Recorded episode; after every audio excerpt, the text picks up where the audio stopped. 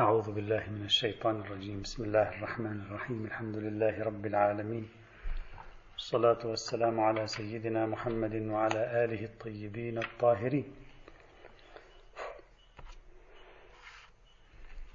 وصلنا بالأمس إلى الحديث عن الحل المختار. طرحنا مجموعة من الاحتمالات، بعضها رأينا أن ثمة شواهد عليه، وبعضها يمثل احتمالا لا نملك شاهدا مباشرا عليه. وقلنا كما أن التأويلات محتملة في الآيات القرآنية وفي نصوص التحليل، كذلك توجد تأويلات محتملة في نصوص التحريم كذلك وعليها شواهد. ولذلك توصلنا إلى النقطة الأخيرة التي لا بأس أن أزيدها توضيحا اليوم لعله يكون أفضل. النقطة الأخيرة كانت: ماذا لو أغلقت السبل؟ لم نتمكن من اختيار أي من الحلول التي تقدمت معنا سابقا، سواء تلك الحلول التي طرحها الفقهاء ووافقوا عليها، أم تلك التي طرحوها ولم يوافقوا عليها، أم تلك التي طرحناها أخيرا. ما الحل في مثل هذا المورد؟ قلنا يوجد أمامنا في تقديري إذا أغلقت الأمور، تساوت قوة الأدلة المتعارضة، يمكن لنا أن نذهب إلى أحد ثلاث خيارات. الخيار الأول أن ننوع الموقف، هذا التعبير أدق من تعبيري بالأمس، أن ننوع الموقف بحيث نعتبر أن نصوص التحريم بعضها ولو غير المعين ينطلق من حكم ولائي، وبعضها الآخر كذلك ينطلق من عنوان ثانوي مثل التقزز أو المنبوذية الاجتماعية أو ما شابه ذلك مما أدركناه أو لم ندركه، وبعض ثالث يمكن حمله على الكراهة. هذا الخيار الأول، أي تنويع الموقف، يرفع الإشكالية التي سجلناها إذا تذكرون على الالتزام بالحل الذي يبني على الكراهة. قلنا هناك بأن الجمع بين نصوص التحريم ونصوص الترخيص يقتضي بملاك الأظهرية وبقانون الأظهرية في باب التعارض، يقتضي حمل نصوص التحريم على الكراهة والأخذ بنصوص الترخيص معا. لكن هناك أشكلنا، قلنا بعض النصوص لا تتحمل فرضية الكراهة، هي واضحة في التحريم. الآن نقول لنحل تلك المشكلة ونطور ونذهب إلى خيار لعله الأفضل يكون هنا في المقام، وهو أن نقول إن النصوص نصوص التحريم إن النصوص أو المجموعة من نصوص التحريم التي تتحمل الحملة على الكراهة، كما لو لم يرد فيها تعبير حرام أو ما شابه ذلك، نهى مثلا أو لا تأكلوا، إن النصوص التي تتحمل الحمل على الكراهة من مجموع نصوص التحريم، وهي كثيرة طبعا، يلزمنا بمقتضى قانون الأقوائية الاحتمالية في باب الدلالات، أي التعارض بين النص والظاهر أو الأظهر والظاهر. قد تكلمنا عن هذا الموضوع في درس الأصول قبل أيام أيضا في أصل هذه القضية. يلزمنا بمقتضى قانون الأقوائية الاحتمالية أن نحمل هذه الروايات التحريمية التي تتحمل الحمل على الكراهة أن نحملها على الكراهة. أما غيرها ربما عشرة أو عشرين بالمئة من الروايات، فهذا نحمله، نقول إما صدر ولائيا بعضه أو صدر بعضه بعنوان ثانوي معلوم لنا أو غير معلوم لنا، فتنحل المشكلة حينئذ. وفي الحقيقة الحل الذي سبق أن ذكرناه، وهو عبارة عن حل الجمع بين نصوص التحريم والتحليل بحمل نصوص التحريم على الكراهة، هو حل جيد. آية الأمر هناك قلنا يحتاج إلى تطوير، هذا هو التطوير الذي نذكره هنا، أي نقول ما يمكن حمله على الكراهة يحمل على الكراهة بمقتضى قانون الأظهرية، أقوائية احتمال التحليل من احتمال الحرمة بحسب الدلالات اللفظية حسب الأظهرية الدلالية. غيره يبقى شيء قليل، ربما عشرة عشرين ثلاثين رواية، هذا نقول ربما بعضه صدر ولائيا، ربما بعضه صدر بعنوان ثانوي، وشاهدنا على ذلك هو بعض الروايات أو بعض التعليلات التي أشرنا إليها بالأمس. هذا خيار. إذا كان هذا الخيار يعجبك وأراه جيدا فلا بأس به، يلتزم حينئذ بكراهة يعني كثير من هذه المحرمات، وبعضها أصلا حتى الكراهة ما معلومة فيه، قد يكون بعنوان ثانوي أو بعنوان يعني بمعيار ولائي. هذا الخيار الأول. الخيار الثاني أن نتوقف في نصوص التحريم نتيجة وجود مضاعفات لها. هذه المضاعفات في نصوص التحريم تواجه المقويات في نصوص التحريم، تتعارض، نفقد الوثوق بصدور نصوص التحريم، أو على الأقل نفقد الوثوق بتحقق الإرادة الجادة من دلالتها الظاهرية. أي إرادة جادة؟ الإرادة الجادة في بيان أصل الشرع، في بيان أصل الشرع، ونقول لعلها تحمل على كذا أو تحمل جهة جهة الحكم أو جهة الصدور تكون مختلفة حينئذ.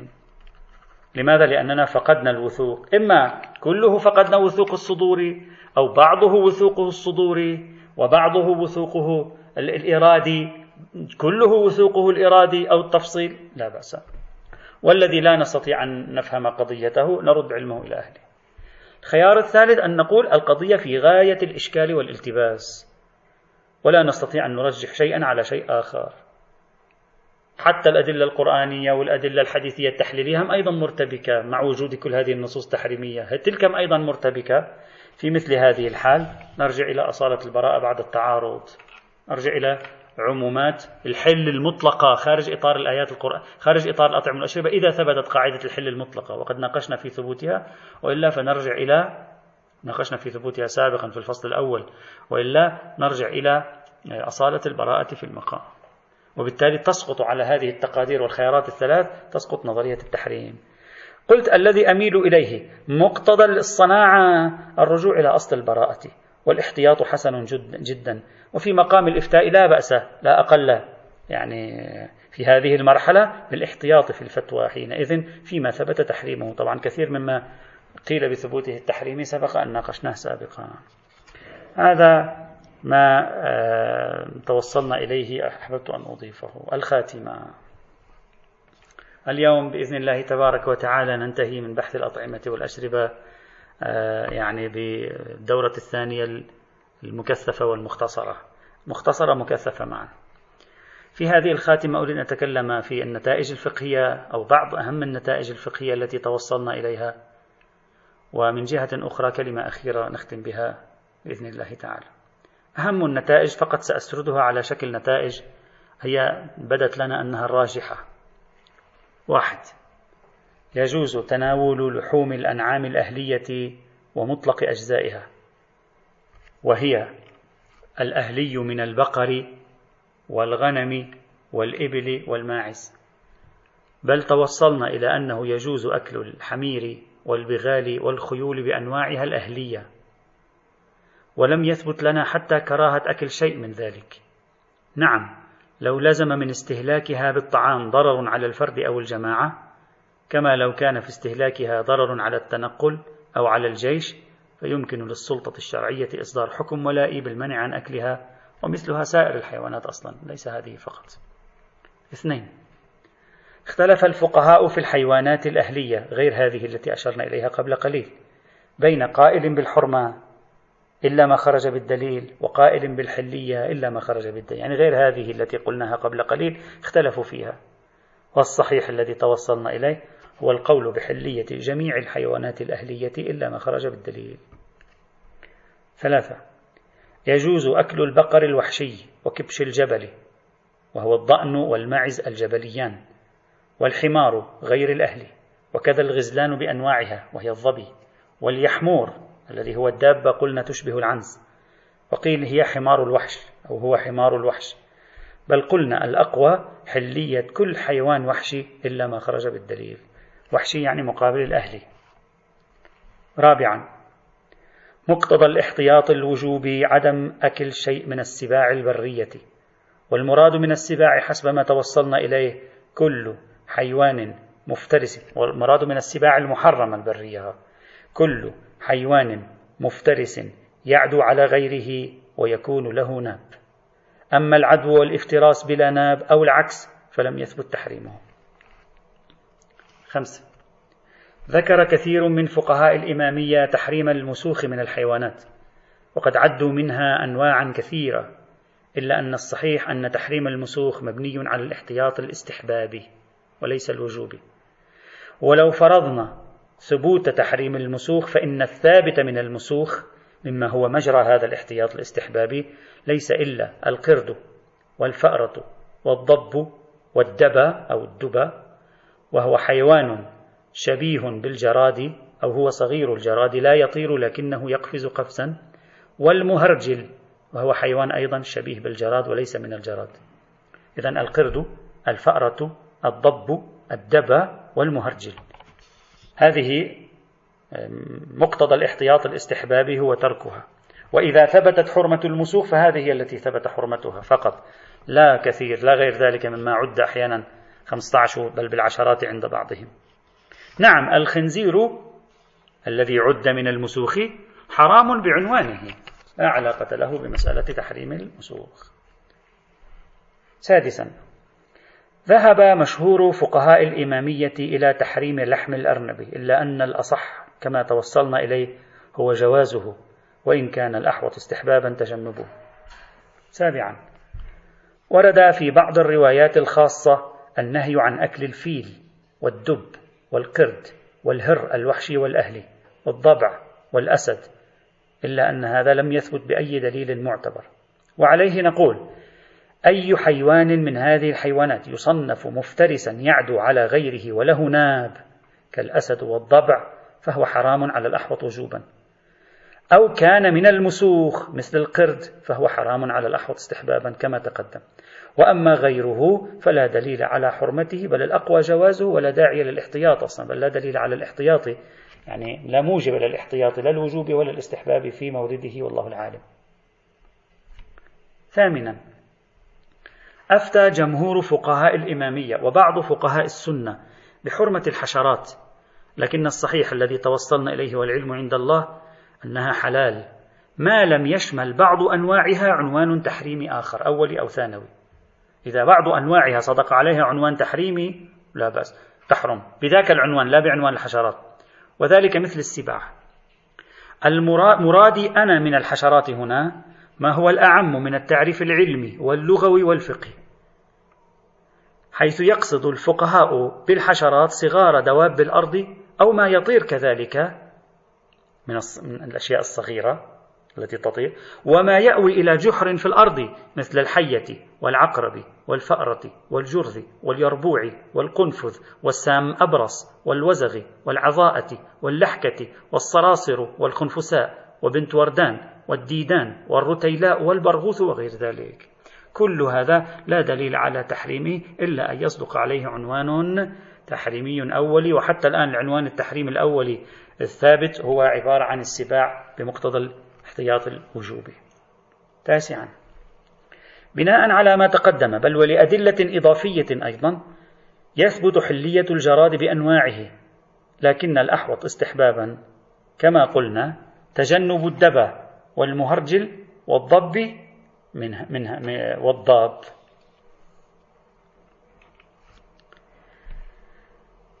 طبعا الضب ليس يعني الضب لوحده طبعا. عاشرا، الميتة، وهي كل حيوان مات حتف أنفه أو مات دون ذبح أو صيد أو نحر، حرام مطلقا بجميع أجزائه. وكذلك كل حيوان ذبح لغير الله تعالى من آلهة أو مقدسات دينية لطلب شفائه أو الخوف من عقابه وغضبه. حادي عشر، لحم الخنزير حرام مطلقا وقطعا، ويلحق به الشحم على الأحوط وجوبا. أما سائر أجزاء الخنزير مثل العظام والغضاريف والحوايا أي الأمعاء والجهاز الهضمي وكذلك الجهاز التنفسي ونحو ذلك لم يثبت عندي تحريمه، وإن كان هو مقتضى الاحتياط والعلم عند الله. ثاني عشر، إن جميع محرمات الأطعمة والأشربة بما فيها الخمر والمسكرات يجوز تناولها في حال الاضطرار مطلقا مهما كان سبب الاضطرار هذا. نعم، التداوي بالخمر في غير حالات الاضطرار الشديد أو مع وجود بديل غير جائز كما سيأتي أيضا. ثالث عشر، كل طير له مخلب أو يكون صفيفه أكثر من دفيفه أكثر من دفيفه فهو حرام، ولو كان له مخلب وكان دفيفه أكثر من صفيفه فهو حلال. وأما مجرد تغذي الطير على فرائس الحيوانات والجيف فلا يعتبر من علامات تحريمه ولا من موجبات التحريم. وقد ذكر الفقهاء أن الحوصلة والصيصية من علامات حلية الطير ولم يثبت لنا ذلك. أما القانصة فلو أخذنا بكونها علامة حلية وفيه إشكال، فهي علامة حلية في طيور الماء فقط لا غير. طبعا وتحريم الطير مبني أيضا على الاحتياط الوجوبي طبعا للمناقشة العامة الكلية في الموضوع. الرابع عشر، ورد في النصوص وكلمات الفقهاء أسماء طيور بعينها قيل إنها حرام أو مكروهة، والصحيح أنه لم يقم أي دليل خاص صرف النظر عن العلامات العامة. يعني لو انطبقت العلامات العامة فهذا بحث آخر، لكن بصرف النظر عن انطباق العلامات العامة في موضوع المخلبية والصفيف والدفيف لم يقم دليل خاص على تحريم هذه الحيوانات بعنوانها وبعينها. وعليه فطيور وكذا حيوانات طائرة مثل الطاووس، الزنبور، الوطواط، الخطاف، هذا الوطواط مسوي مشكلة الآن، والخطاف والغراب والهدهد والصرد والصوام والقبرة والحبارة والشقراق والفاخته والذباب والبق لا دليل على حرمتها خارج سياق العناوين العامة من المخلبية والصفيف، والتي تجري هذه العناوين العامة في الطيور ذات الريش. يضاف إلى ذلك حلية الحمام والحجل والدراج والقبج والقطة والطيهوج والدجاج والكروان والكركي والنعامة والصعو وغيرها من الحيوانات والطيور. خامس عشر، كل حيوانات الماء في البحار والأنهار والمستنقعات حلال ما لم يصدق عليها عنوان تحريمي خاص، سواء كانت سمكا أم غيره، لها قشور أو فلوس أم لم تكن لها كذلك. وكذا الحال في البرمائيات كالضفادع والسلحفات، إلا أن مقتضى الاحتياط الوجوبي تجنب السباع من البرمائيات. وقد وردت نصوص في الحديث عن حيوانات مائية أو برمائية بعينها، وهي تثبت حرمة الجري والمرماهي. هذه النصوص تثبت لنا حرمة الجري والمرماهي، طبعا بناء على القاعدة العامة يكون على مقتضى الاحتياط الوجوبها تكون حراما الجري والمرماهي، لأغلب النصوص وردت فيها كما قلنا. أما الزمار أو الزمير والسلحفات والسرطان والضفادع والروبيان والربيثة والطمر والطبراني والإبلام والزهو والكنعت أو الكنعد فهي حلال.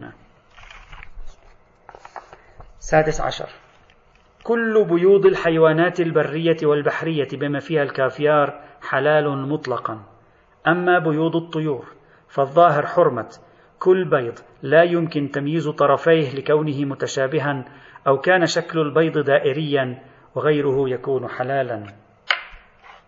طبعا لما نقول حرمة هنا أيضا على مقتضى الاحتياط الوجوبي، بلا فرق في هذا كله بين كون الحيوان صاحب البيض حلالا في نفسه أو حراما أو مكروها، وبلا فرق في, في ذلك بين حالة العلم بكون هذا البيض لهذا الحيوان أو ذاك أو حالة الاشتباه.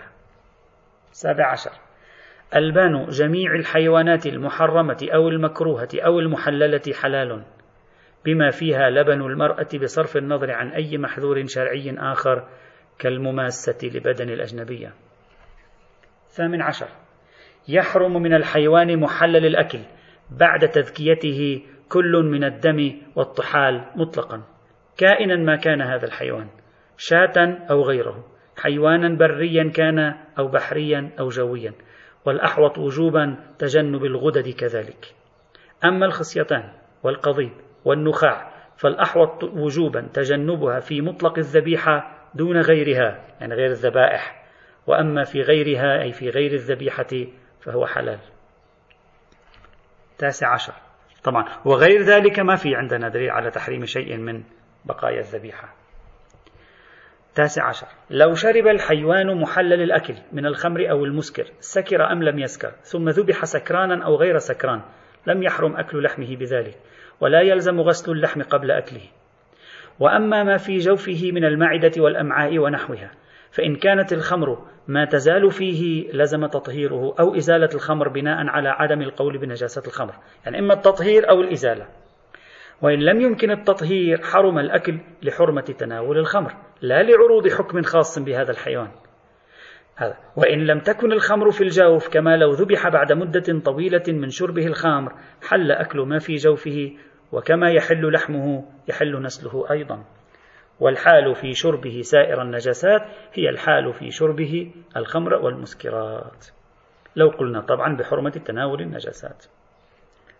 عشرين لم يقم أي دليل على تحريم تناول أي شيء من الأعيان الجامدة ما سوى الحيوانات وأجزائها التي تكلمنا عنها، لو غضضنا الطرف عن النجاسات والمتنجسات والطين، إلا إذا كانت مضرة. يعني أي شيء غير النجاسات والمتنجسات والطين لا دليل على تحريمه من الأعيان الجامدة إن لم يلحقه عنوان ثانوي. واحد وعشرين لم يقم دليل معتبر على حرمة تناول الأعيان النجسة بعنوان كونها أعيانا نجسة، إنما الثابت حرمة تناول بعض ما عد في النجاسات فقهيا عندهم، لكن ليس لأنه نجس بل بعنوانه الخاص. وما ثبت تحريمه هو الميتة بأنواعها كما قلنا، والدم ولحم الخنزير والكلب والمسكر وملحقاته كالفقاعة والكافر لحرمة أكل الإنسان، وهذه يحرم أكلها جميعا ولو قلنا بطهارتها كلها. هذا في النجاسات. أما المتنجسات فليست بحرام. نعم، ما لاقى ما يحرم أكله من الميتة والدم والمسكر والكلب والخنزير بحيث تحققت السراية حرم أكله، أما غير ذلك فلا دليل على التحريم، فضلا عن تحريم سائر الانتفاعات. الثاني والعشرون القدر المتيقن من الحرمة في الطين هو أكل الطين ما لم يثبت عدم الضرر في مورد أو حالة، فلو أحرز عدم الضرر لم يحرم. أما إذا لم يحرز الضرر ولم يحرز عدم الضرر حرم. يعني بعبارة أخرى الطين حرام أكله مطلقا إلا إذا أحرز عدم الضرر. ثلاثة وعشرين القدر المتيقن من الطين المحرم هو التراب الممزوج بالماء مزجا والمعجون به مع حرمته بعد جفافه أيضا، والاحتياط في مطلق التراب قوي جدا، بل لعل الحرمة هي الأظهر دون غير ذلك من الأجسام إلا مع الضرر. نعم، يستثنى بعض حبات التراب في المياه والفواكه وغير ذلك. أربعة وعشرين إذا قلنا بحرمة أكل الطين بعنوانه فالأحوط الشمول لطين قبر الحسين عليه السلام، لهذا يلزم لو أريد تناوله للاستشفاء أو غيره أن يوضع في ماء بحيث يستهلك ثم يتناول، وفي هذه الحال لا يوجد تحديد لأي كمية بعينها ولا تخصيص بقبر الحسين دون غيره، ولا بحال انحصار العلاج أو بحال المرض وقصد الاستشفاء، ولا على تقدير ثبوت أن التربة حسينية أو غير حسينية، بلا فرق بين القيام بالأعمال الخاصة وغيرها.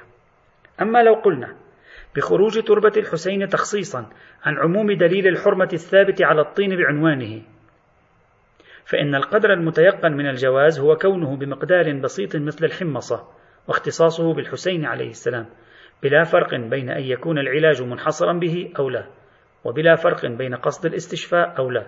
نعم، يلزم ثبوت كون التربة حسينية بالدليل الشرعي، والاقتصار في التناول ضمن حال اليقين والدعاء. والمراد بتربة القبر ما عد عرفا أنه تراب هذا القبر مما يحيط به ويكون قريبا جدا منه من مختلف الجهات، لا المساحة الواسعة الواردة في بعض الآراء الفقهية أو بعض النصوص، وتحدثنا عن هذه المساحات اثني عشر رأي كان إذا تذكرون أو أكثر، والعلم عند الله.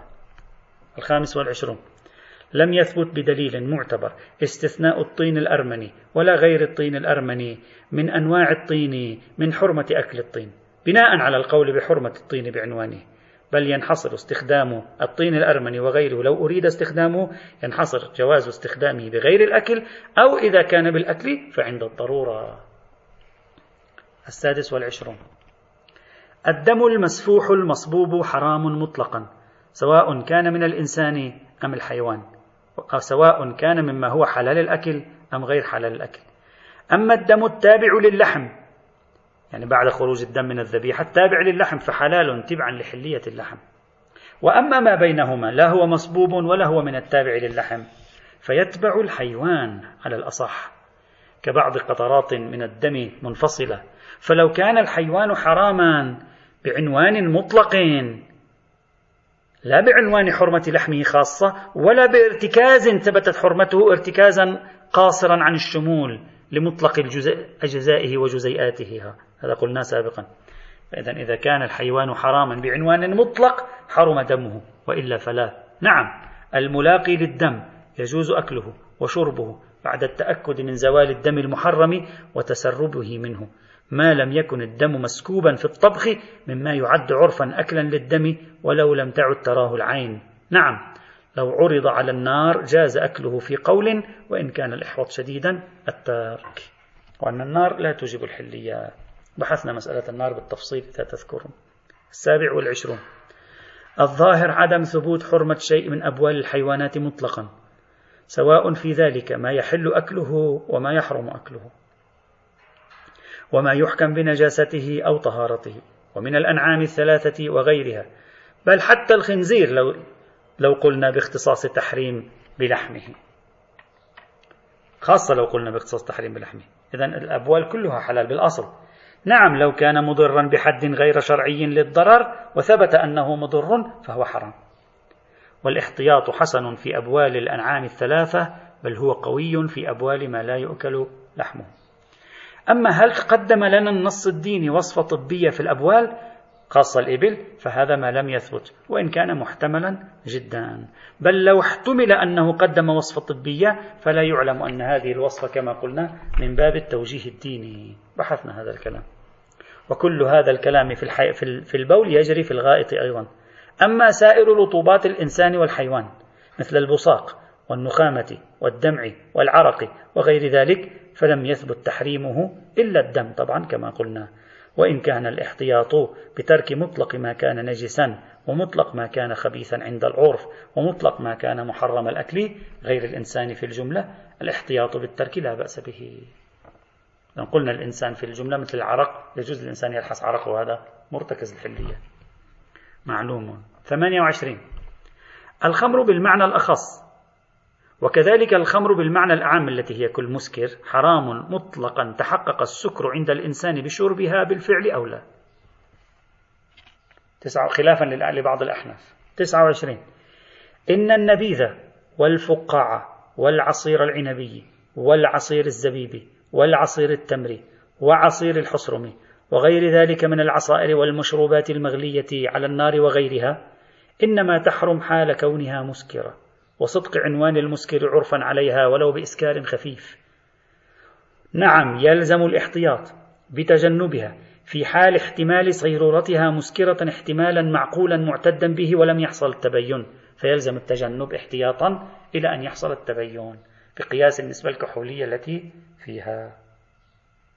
ثلاثون، العبرة بالتحريم ليس اسم العصير العنبي المغلي أو الفقاع أو نحوهما، ليس هذه العبرة في تحريم هذه العناوين، وليس أصل وجود الكحول، بل النسبة الكحولية الموجبة لصدق عنوان المسكر عليه عرفا ولو بإسكار خفيف. فما عندنا محرمات إضافية هنا، ليس إلا محرم واحد في كل هذه الموارد وهو المسكر. واحد وثلاثين، إن الخمر وتمام المسكرات تحل بتحولها إلى هوية نوعية مغايرة حقيقة أو عرفا. إذا تحولت إلى هوية نوعية مغايرة حقيقة أو عرفا تحل، وهذا يتحقق أيضا عند زوال طاقة الإسكار حتى الخفيف منها، تصبح حلالا، لأن زوال طاقة الإسكار منها يوجب تغير عنوان المسكر فيها، بل قلنا يوجب تغير عنوان الخمرية فيها، كما أنها تطهر بذلك لو قلنا بنجاستها، هذا طهارة بالاستحالة ما دام العرف يرى ما صارت إليه هوية نوعية مختلفة عنده مع زوال صفة الإسكار تماما، ولا يقتصر الأمر في التحليل على صيرورتها خلا بعينه، هذا تحدثنا عنه. اثنين وثلاثين، الراجح والأحوط هو تحريم أن يكون الإنسان في ملتقى يصدق عليه وحدة المجلس بحيث يصنف عرفا من أفراد هذا المجلس ويشرب في هذا المجلس ولو من قبل شخص واحد شيء من المسكر الأعم من الخمر وغيره دون عذر من شاربه، سواء أكل الجالس أم لا، وسواء كانت هناك مائدة أم لا، وجد عليها طعام أم لا. الراجح تحريم الجلوس في مثل هذا المجلس مطلقا. أما الطعام في نفسه فلا يحرم، يعني ليس يصبح الطعام حراما، كما أن هذا الحكم لا يعم مطلق مجلس يرتكب فيه شخص معصية عدا بعض المعاصي الكبيرة مثل الكفر بآيات الله مع الاستهزاء بها. أيضا ولا يعم هذا الحكم مجلسا توجد فيه ولو على مائدة الخمر مع عدم وجود من يشربها. العبرة بوجود من يشرب الخمر لا بوجود الخمر نفسها. وطبيعي كل هذا الحكم مرتفع بموارد الضرر والحرج. ثلاثة وثلاثين التداوي بالخمر والمسكرات بل بمطلق المحرمات حرام إلا عند اجتماع أمرين لا أحدهما، اجتماعهما: واحد، انحصار العلاج به العلاج بها، ثانيا، كون الحالة من موارد الاضطرار، أو يلزم من ترك التداوي لحوق الضرر المحرم شرعا كتلف النفس أو الأعضاء أو طاقة من طاقات الجسم أو نحو ذلك، أو يلزم من الترك الوقوع في حرج شديد ومشقة عالية. فإذا اجتمع هذان، انحصار العلاج مع كون المورد موارد الاضطرار أو الضرر أو الحرج، جاز، وإلا فلا يجوز. أربعة وثلاثين المراد من التداوي الملاحظ في المسألة السابقة هو التداوي عبر الاستعمال المحرم في نفسه مثل الشرب. أما غيره، التداوي بالمسح والإدهان، أصلا لا دليل على حرمته، والذي توصلنا إليه أنه لم يقم دليل على تحريم استعمال النجاسات والمسكرات في غير الشرب والأكل وما يشترط فيه الطهارة. ومن ذلك يعلم أنه لم يدل دليل معتبر على حرمة الاكتحال بالمسكر ما لم يعلم بنزول شيء منه إلى الجوف، لكن يلزم إزالته للصلاة بناء على نجاسته. خمسة وثلاثين وهو ما قبل الأخير، الظاهر أن الأدوية والعقاقير والعلاجات التي يستهلك فيها المسكر تماما أو يستحيل يجوز تناولها بلا حاجة إلى دليل الاضطرار ولا إلى أي عنوان ثانوي أساسا. ستة وثلاثين إن المخدرات بأنواعها حلال مطلقا إلا: ألف، إذا كانت من النوع المشابه في عوارضه أو مناطه لحال السكر، وهو ما يكون في مثل الحشيش كما قيل. هذا باء. ألف باء، إذا إذا لم يكن مشابها في عوارضه أو مناطه لحال السكر، لكنه لزم منه محرم آخر كالضرر المعتد به نتيجة الكمية المأخوذة أو نتيجة الإدمان أو لحوق الضرر بملاحظة المجتمع، سواء صدق عليه هنا عنوان المسكر أم لا، فيحرم بمقدار تحقق العنوان الثانوي، وإلا فيحل. وبذلك يعلم أن مخدرات العقاقير والأدوية، أي المخدرات التي توجد في العقاقير والأدوية، أو البنج هو نفسه عقار مخدر، غير محرمة ولا نجسة لمجرد كونها مخدرا، بل لا بد من النظر فيها، فإن كانت ملحقة بالمسكر موضوعا أو مناطا، تحدثنا عن موضوعا أو مناطا سابقا، فإن كانت ملحقة بالمسكر موضوعا أو مناطا كانت محرمة، وإلا فتجوز ما لم يلزم منها عنوان ثانوي تحريمي كالضرر فتحرم. وقوانين الدولة يلزم أن تراعي أيضا حجم الضرر المجتمعي. نعم، لو كانت المواد المخدرة بما فيها الملحقة بالمسكر موجودة ضمن دواء لو أخذه الإنسان لا يسكر بحيث تلاشت فيه أو استحالت، جاز أخذها، وهذا على طبق القاعدة حتى في المسكر كما قلنا. هذه هي أهم النتائج التي توصلنا إليها من هذه البحوث. كلمة أخيرة: سرنا سوية في هذه الرحلة الطويلة نسبيا مع مباحث مهمة جدا تمس الحياة اليومية للإنسان، وهي مباحث فقه الطعام والشرب. رأينا فيها سلسلة مهمة جدا وطويلة من الموضوعات البالغة الأهمية التي ينبغي الاشتغال عليها وما يزال ينبغي الاشتغال عليها. لقد بذلت في هذا البحث جهدي لتحقيق الموضوعات بطريقة جادة، لا أحسم فيها المواقف مسبقا، ولا أرجح من قبل رأيا على رأي، وأهتم لجميع المصادر الاجتهادية وأعطيها قيمتها، ولا أتساهل في النظر في الأدلة أو أستهين ببعضها هنا دون بعض هنا، ولا أميل لقول لقلة قائله ولا لقول لكثرة القائلين به. وكنت هنا كما هي عادتي ناظرا للمدارس الفقهية المتنوعة عند المسلمين وفقا لما يتوفر عندي من مصادرها. هذا جهدي الذي بذلته، فإن كان فيه خطأ وفيه الكثير والله العالم، فإن رأيتم فيه خطأ أو توصلتم فيه إلى ثغرة فهي مني ومن قصوري أو تقصيري، وإن كان فيه شيئا نافعا مفيدا يضيف لبنة في تطور المعرفة الفقهية فهو من الله سبحانه وتعالى. أسأله تبارك وتعالى أن نكون قد وفقنا للوصول إلى ما هو قريب من الحقيقة ولو بعض الشيء.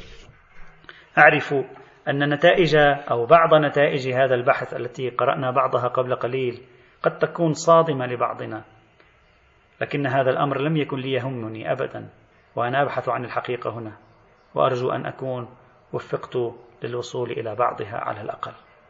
أسأل الله تعالى أن يوفقنا جميعا لفعل الخير، وأن يرزقنا الوعي والبصيرة، وأن يأخذ حبه بتلابيب قلوبنا، إنه ولي قدير. بسم الله الرحمن الرحيم. آمن الرسول بما أنزل إليه من ربه والمؤمنون كل آمن بالله وملائكته وكتبه ورسله لا نفرق بين أحد من رسله وقالوا سمعنا وأطعنا غفرانك ربنا وإليك المصير. لا يكلف الله نفسا إلا وسعها، لها ما كسبت وعليها ما اكتسبت. ربنا لا تؤاخذنا إن نسينا أو أخطأنا، ربنا ولا تحمل علينا إصرا كما حملته على الذين من قبلنا، ربنا ولا تحملنا ما لا طاقة لنا به، واعف عنا واغفر لنا وارحمنا، أنت مولانا فانصرنا على القوم الكافرين. اللهم اكشف البلاء والكرب عن جميع البلاد يا رب والعباد. اللهم فرج عنا، اغفر لنا ذنوبنا، تب علينا، لا تؤاخذنا بما فعل السفهاء منا، ولا تؤاخذنا بذنوبنا وسيئاتنا، إنك على كل شيء قدير وبالإجابة جدير، والحمد لله رب العالمين. إذا صدر منا أي خلل أو سوء تصرف في التعاطي مع أي من الإخوة، مجددا ودائما أقول أرجو أن يسامحوني، وأن لا ينسونا من صالح دعواتهم في الليل والنهار، وأن يذكرونا بالخير، وأن يكونوا عونا لي في كل الأمور، خاصة في تصويب ما أتوصل إليه من أفكار في مختلف الميادين. كان الله في عوننا جميعا، وفقكم الله لكل خير. نلتقيكم بحمد الله تعالى وبإذنه في العام القادم.